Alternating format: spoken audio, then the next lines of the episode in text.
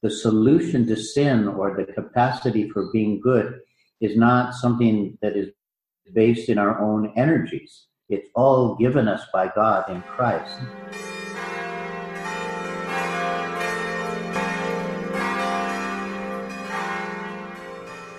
Welcome back to the Theology of the Eucharistic Table podcast with Abba Jeremy Driscoll and seminarians of Mount Angel.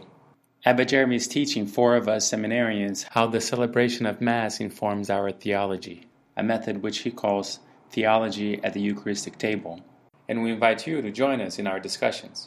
If you learned from this podcast, we ask you to leave a review on iTunes, to like and share our Facebook page, to subscribe to our newsletter at TheologyAtMtAngel.com. That's TheologyAtMtAngel.com. And to personally invite a seminarian, a priest, a seminary professor, or a close friend to listen to our show. We hope you enjoy.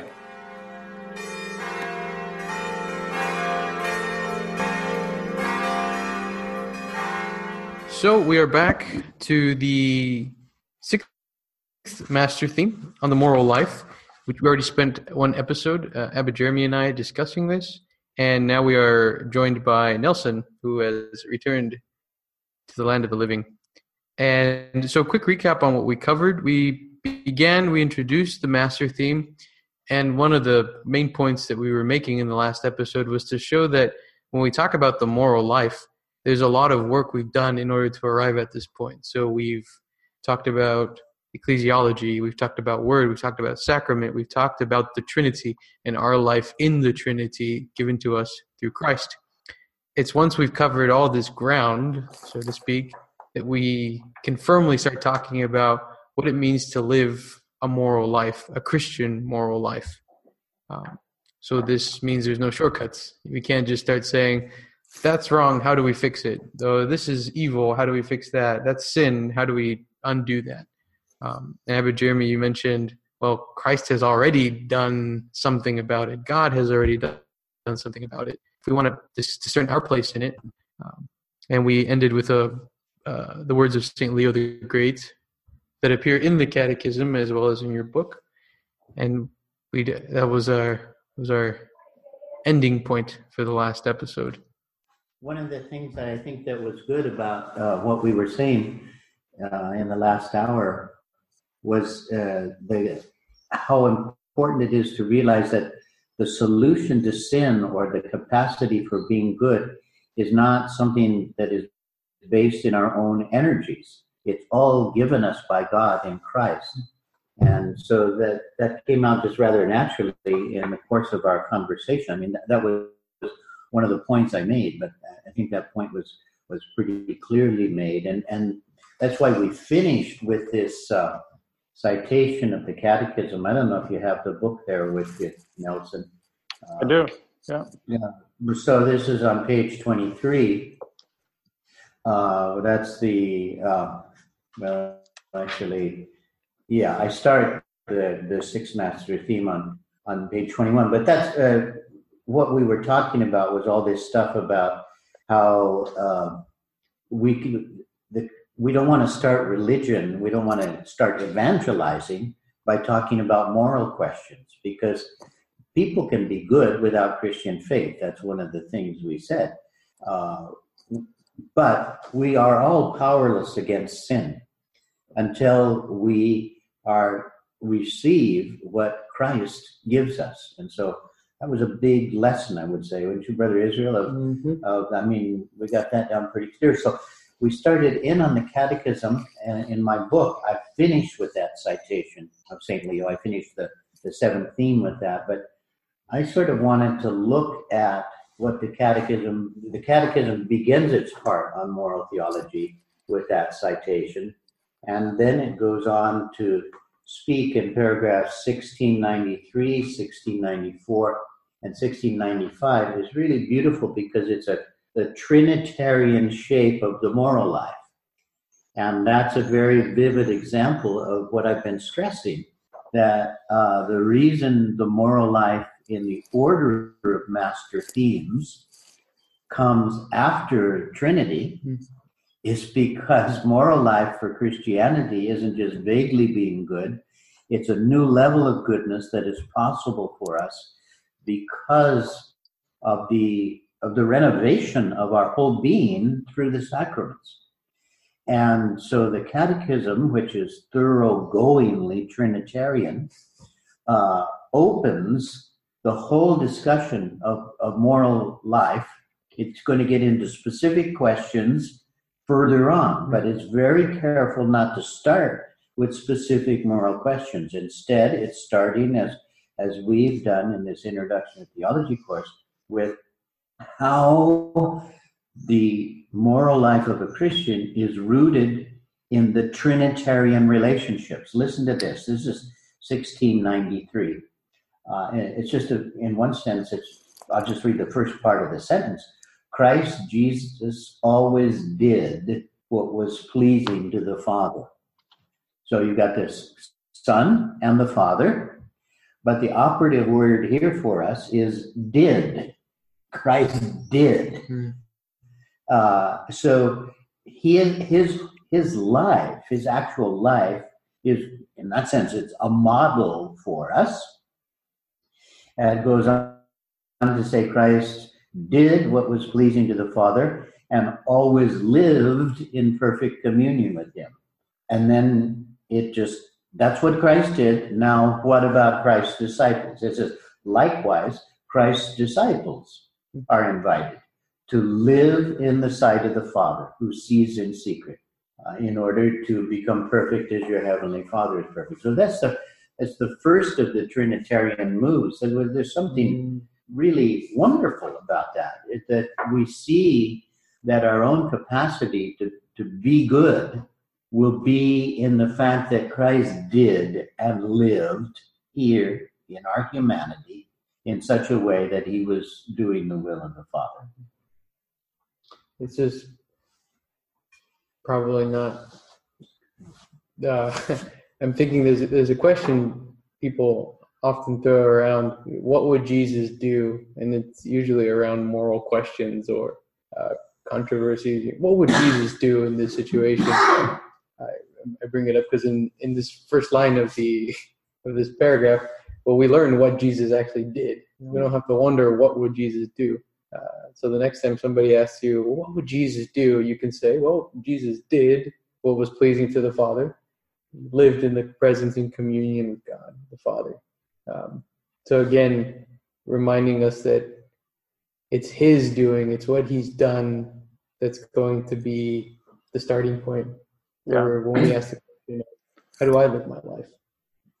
Another angle too with that question, that phrase, they talk about this at the Institute for Priestly Formation, is how the very question, what would Jesus do, is already departing from this emphasis that we are unpacking right now, that it's not primarily, the Christian life is not primarily carrying out the right morals, but rather living a life in the Trinity, living a life in Christ, and then Christ living his life in us. So to ask the question, what would Jesus do, presupposes the forgetting that Jesus is doing something in us. So it's not what would Jesus do, but rather what is Jesus doing? That would be the better question. What is Jesus doing in me, with me, through me, in this moment? Not a hypothetical, if Jesus were here right now, what would he do? No, right. He is here. As if he weren't what here. Does he do? Yeah.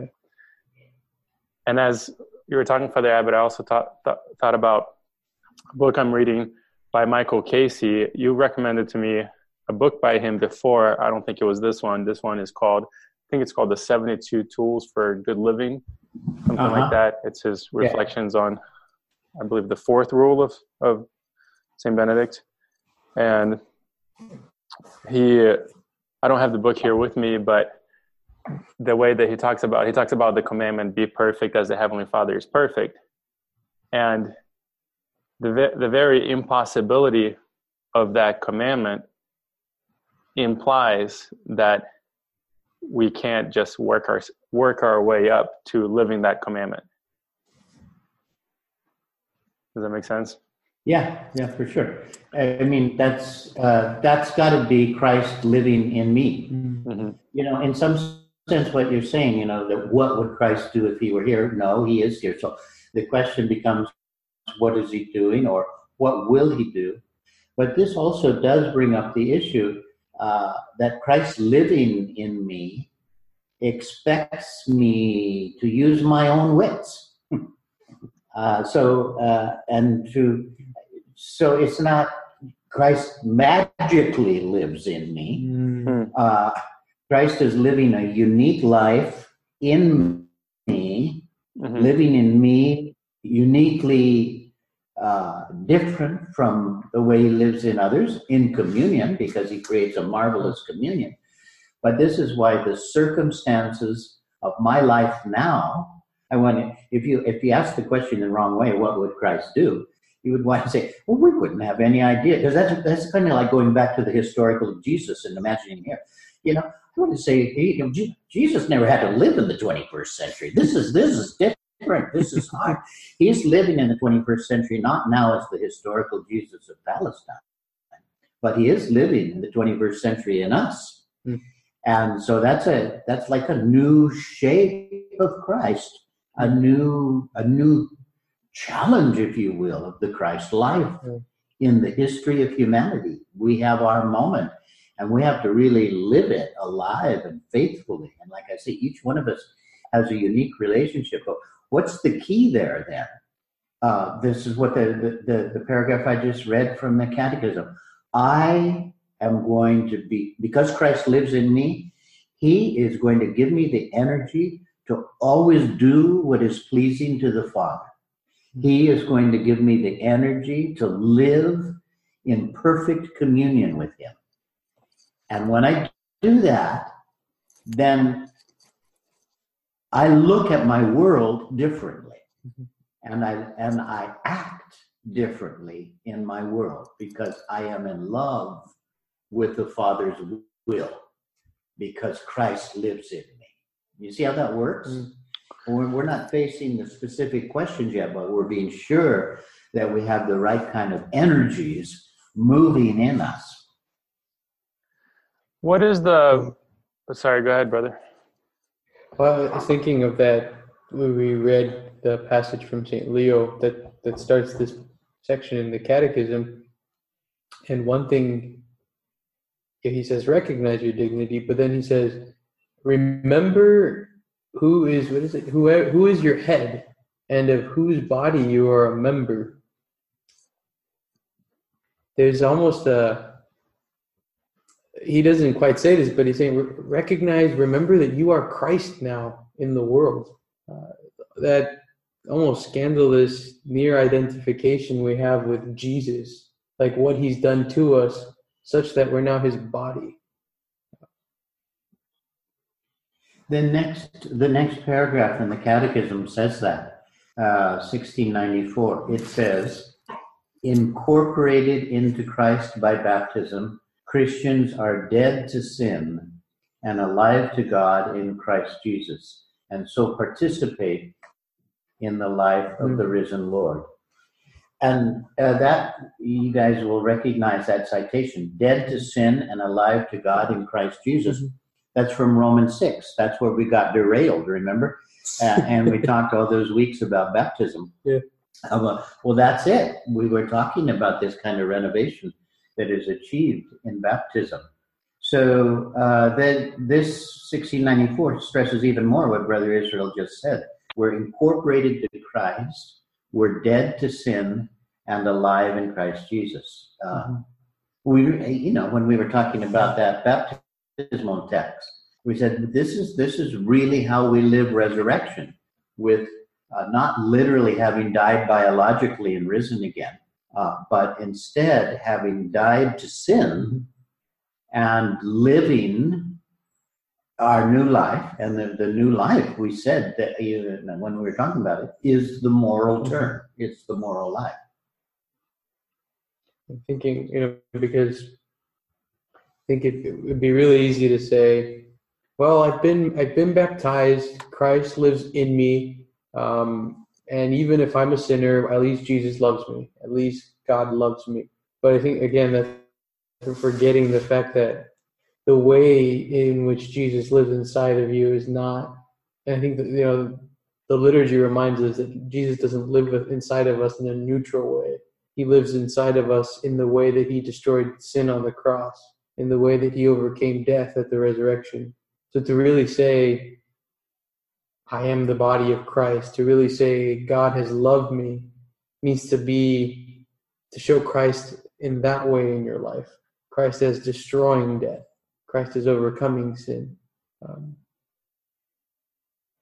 I'm still trying to, I'm still wrestling with that. You know, we say, you know, God, Christ is giving us his own energy, his own power to overcome sin and death. And so my question is like, well, how does that happen? I think that's still where I'm thinking. Yeah. And that maybe as a way of answering that, Father Abbott, the question I was going to ask a moment ago is what is the role of the liturgy here? I remembered Dr. Fagerberg's lecture to us, and I think it was there. I had also heard him speak elsewhere before. Maybe I'm conflating the two, but at one point I heard him say that I remember him using the example of Mother Teresa, and Mother Teresa going out and seeing Christ in others, and that didn't just happen. She didn't just one day will that to happen. She didn't just wake up and say, okay, I'm now going to walk around the world and only see Christ. But rather, I think he used this word that it was as if she was born in a state of, what is it? The one, if we can't see well, myopia? Yeah, myopia. And through her encounter with Christ in the liturgy, over time, her myopia was corrected so that she could go around and see Christ in others. I may, if Dr. Fagerberg ever hears this, and if I'm misrepresenting his position, please forgive me, Doctor. But yeah, so what? Maybe I said too much. So, what is the role of the liturgy, and how does Christ live in us?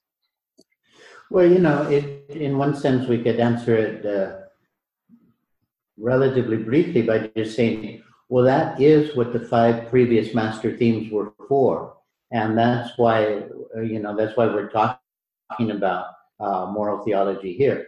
The role of the liturgy is effectively to incorporate us into Christ.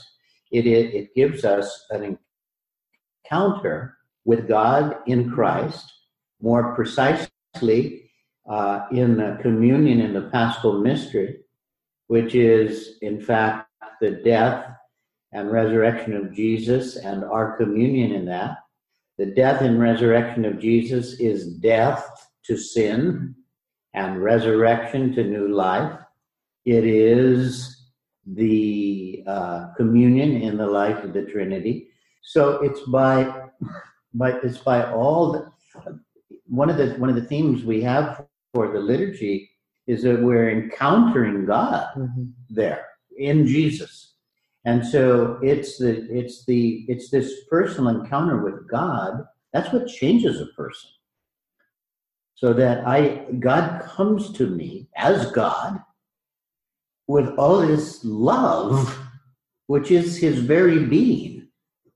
And when I am in touch with that, I really can live differently. And I forget why, but we were earlier, maybe it's this, we were looking at Leo's text and we paused on the word remember. Leo says, remember. Who is your head and of whose body you are a member? And I said something to the effect with Israel. That's the problem. What if we really did always remember that? You wouldn't be able to sin. Mm-hmm. You wouldn't be able to sin. Like when we do fall back into sin, that is nothing less than forgetting who we are. And we slip back And it's possible to. I mean, Leo is well aware that it's possible, because he's exhorting, don't slip back. And the way you won't slip back is by remembering. So, yeah, you ask, how does the liturgy fit in?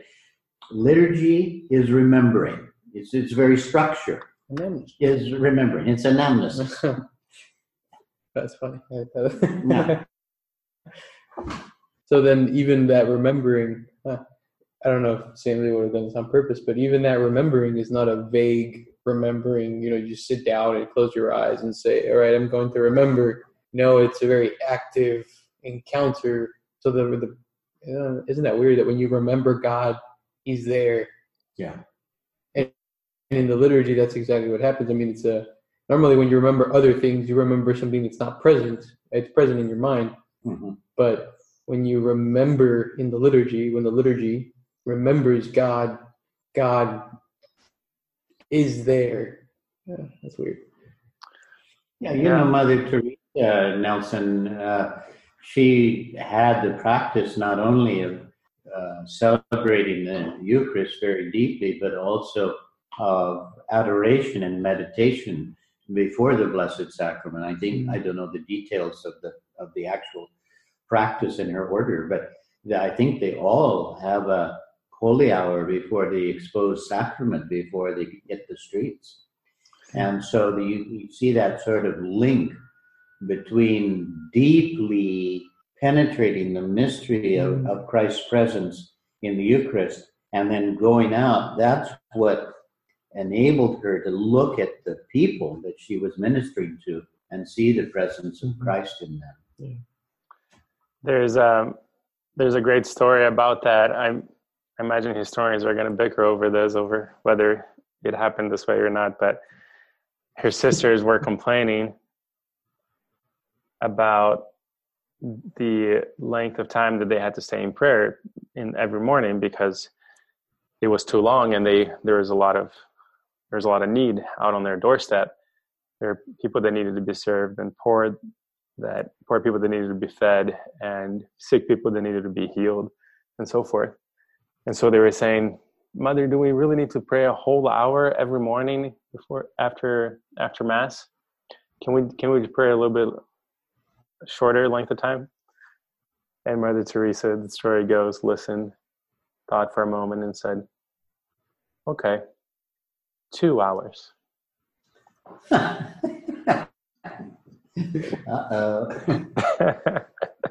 That's going back to Dr. Fagerberg's comment that, we're born with myopia, is that the pronunciation? Myopia. It reminds us that it's not so much that our eyesight is good and our eyes tell us that Christ isn't in everybody who's baptized that stops us from, living a life of grace, the living in the grace of Christ's life. But rather that our eyesight is bad, that we can't actually see well, that if we actually saw properly with the eyes of Christ, we would see him acting, living his life in the church, in its members, so that there's that need for correction. We all need glasses. And that's what the liturgy is slowly kind of building, our prayer glasses for us, giving us eyes to see aright.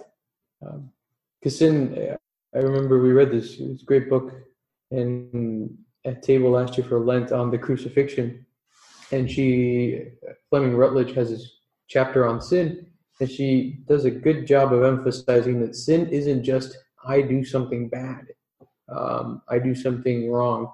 She does a great job of emphasizing the aspect, like the personal aspect of sin, so that sin seems to be personified, but also that it's a force, that it sort of has touched everything. So it's not so much there's like a little smudge on my windshield. My windshield is broken, cracked, and dirty. Like a more foundational problem, I could throw a lot of water on that windshield. It's still broken. It needs to be fixed.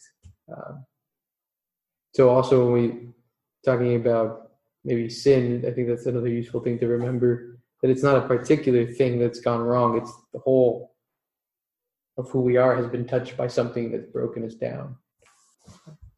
And that's what Christ is taking care of. is taking care of,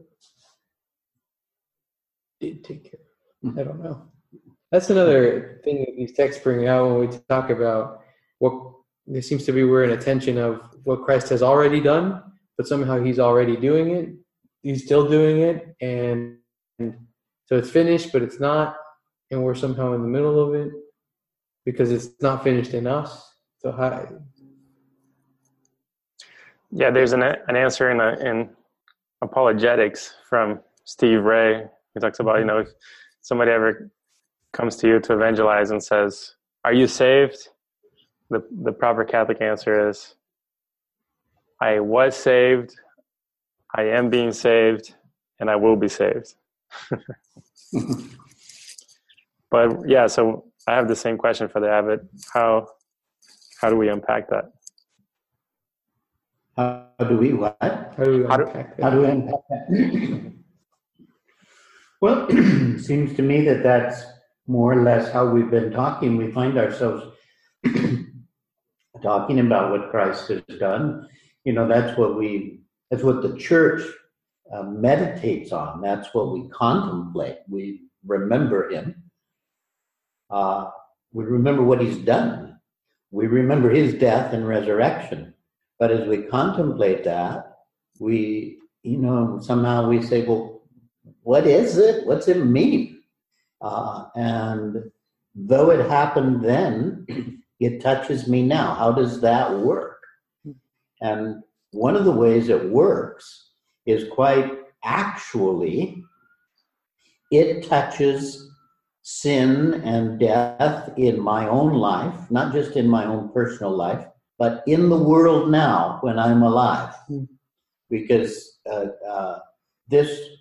this world that we live in, the battle is still underway. That's what the whole book of the Apocalypse shows it, you know, that it's definitively won by Christ, and yet Satan is furious and mysteriously has still some power.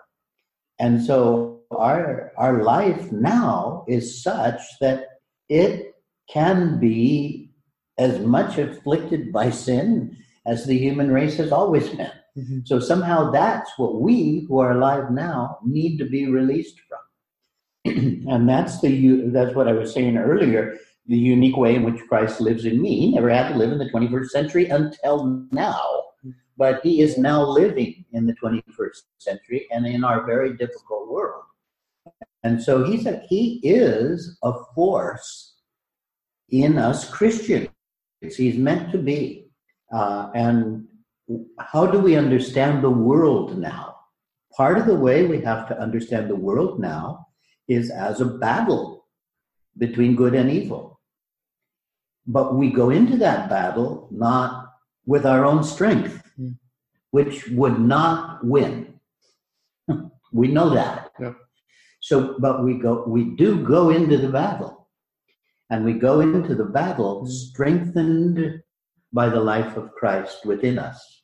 And that's a kind of confidence and hope with which we need to live our lives. But actually, when the rubber hits the road, we have to do that in the very concrete ways that the Church, through her members, is involved in all sorts of very dramatic kinds of scenes, all the way from, you know, big projects in the world to bring about more just and equitable situations, to the secret life of good Christian families just quietly living a good life, or the secret life of monks also trying to live that, all of which is a force in the world against the satanic powers of division.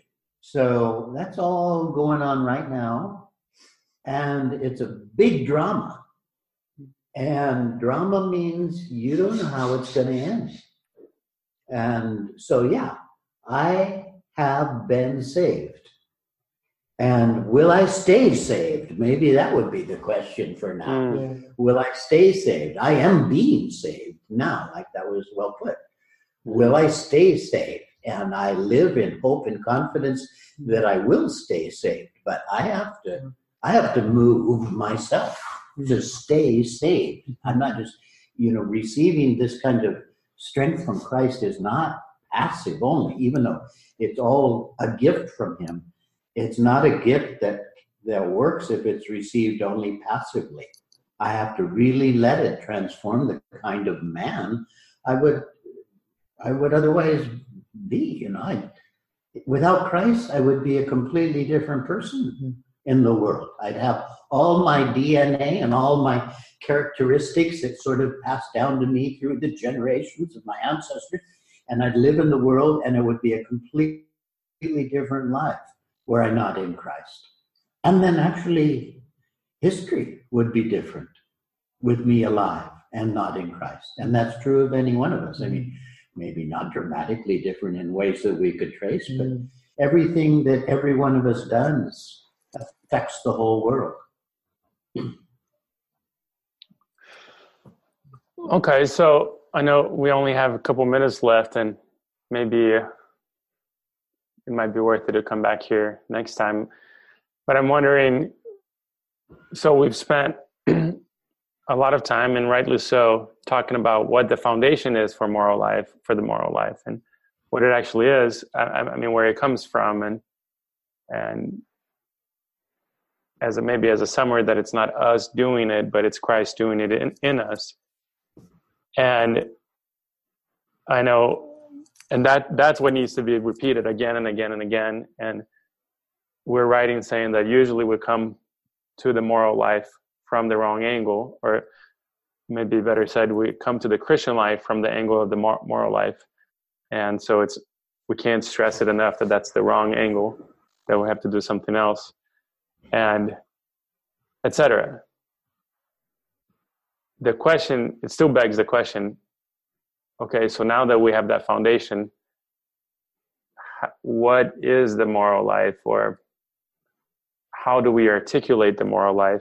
Because we do have a rich tradition of moral theology, and we do have specific sins that we try to avoid. We do have a catechism that talks about the evil of certain acts.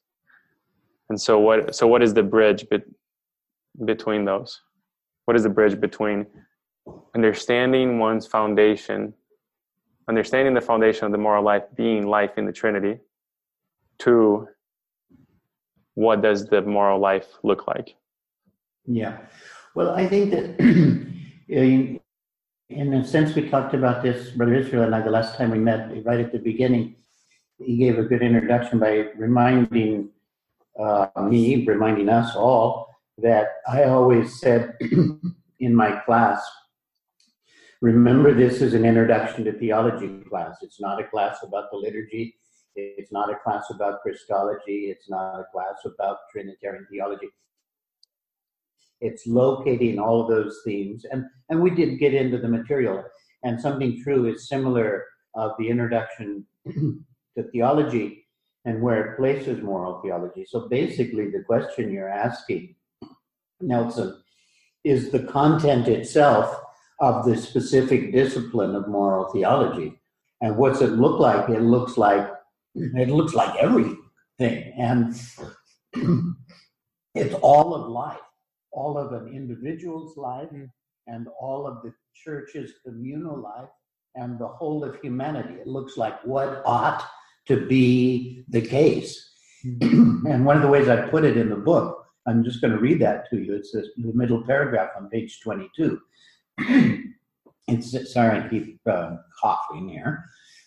It says, the consequences of all this being everything we've talked about for the last 2 hours, all right? Or the consequences of everything we've talked about in the previous 5 master themes. So the consequences of all this, carefully thought through around every conceivable dimension of human living, in every actual set of circumstances which characterizes every epoch in which Christians have lived or are living.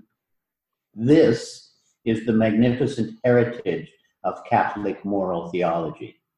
Okay, so that is a huge topic. There's massive materials through the centuries and here and now of moral theology.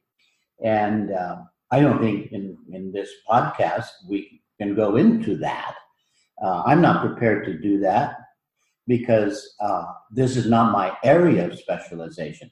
But I know that I belong to a community of the community of the church, but also the community of theologians, where this is discussed by some. And my contribution to the discussion is clarifying these foundations. But the work itself, I mean, obviously I'm doing a very broad thing. Every conceivable dimension of human living. Actually, the church in her tradition has spoken about anything you can think of. We have thought about it. And everything that's coming up now, we are thinking about it. But that's going to be good and useful thinking if it stays close to these foundations. So I think that's, I mean, does that make sense to you, Nelson? I mean, that's basically where we go from here would to specific questions. And then you go, wow, that's a very complicated question. I'm going to have to rely here, this is the way I would proceed, I'm going to have to rely here on somebody who's thought about this a lot longer and harder than I have. And that's why I read books, that's why I listen to other people, that's the community of theologians and the community of the church. Yeah. What came to mind was what you said earlier, Father Abbott, about remembering, about anamnesis, how that's what's happening, how Christian life is remembering who we are, who created us, and so forth. And tying that to an adage that I heard once about every Catholic being born, every Catholic is born 2,000 years old. Nice.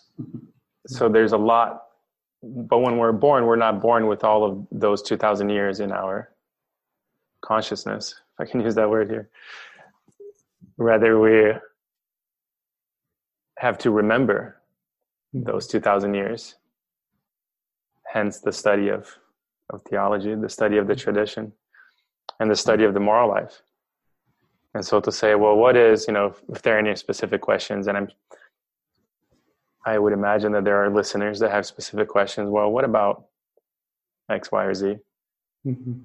And it might be, I found it really unhelpful when I was first wanting to learn about the Christian life and wanting to live as a Christian, when I wouldn't be given concrete answers. And I think there's some merit at times because the foundation needs to be everything that we've been talking about.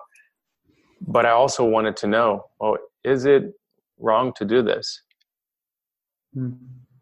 And so to be able to have sources, and we have such a gem in the Catechism. And so we can look at the Catechism as not a way of receiving strict rules, which is sometimes how it gets dismissed, but rather a way of remembering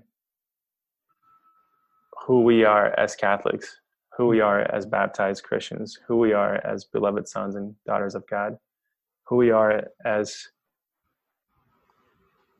ones who have been swallowed by the Holy Trinity and are continuing to be thus swallowed, remembering what that is and what that makes us. That is the study of the moral life, the study of the Catechism, and so forth. Does that work? Yeah, for sure it works. I mean, we do have to face actual questions all the time, and we need to prepare ourselves to do that. And that's when you turn to the sources. Certainly, the Catechism is a source. Good thinkers are a source. Magisterial teaching is also a source. You need to think of something pretty big like Veritatis Splendor of John Paul II, a whole encyclical with a lot of moral guidance in it. Many other encyclicals do, the whole body of Catholic social teaching, amazing body of magisterial teaching facing practical questions. On and on it goes, war, bombs, money, medical issues, experimenting with embryos, abortion, euthanasia, everything. So those are very complicated questions, and yet we don't shrink from them. We are facing them. And where's the strength for that come from? That's given us by God. We really, and then the culture hates us for it many times.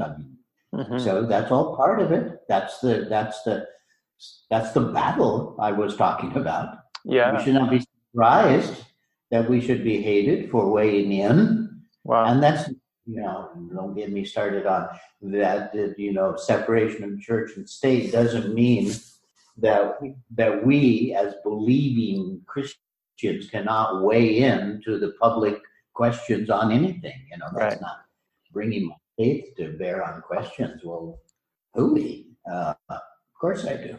Right. Anyhow, yeah. Listen, I got to go.